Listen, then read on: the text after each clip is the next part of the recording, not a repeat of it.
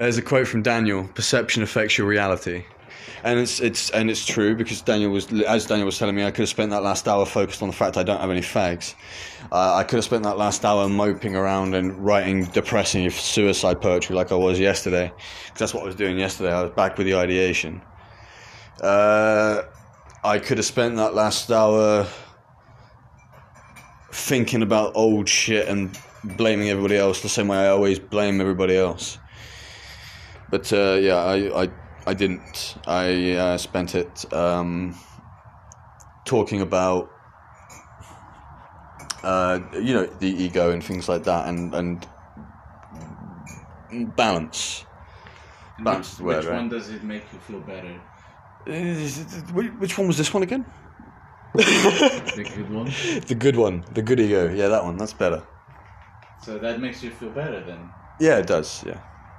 Uh.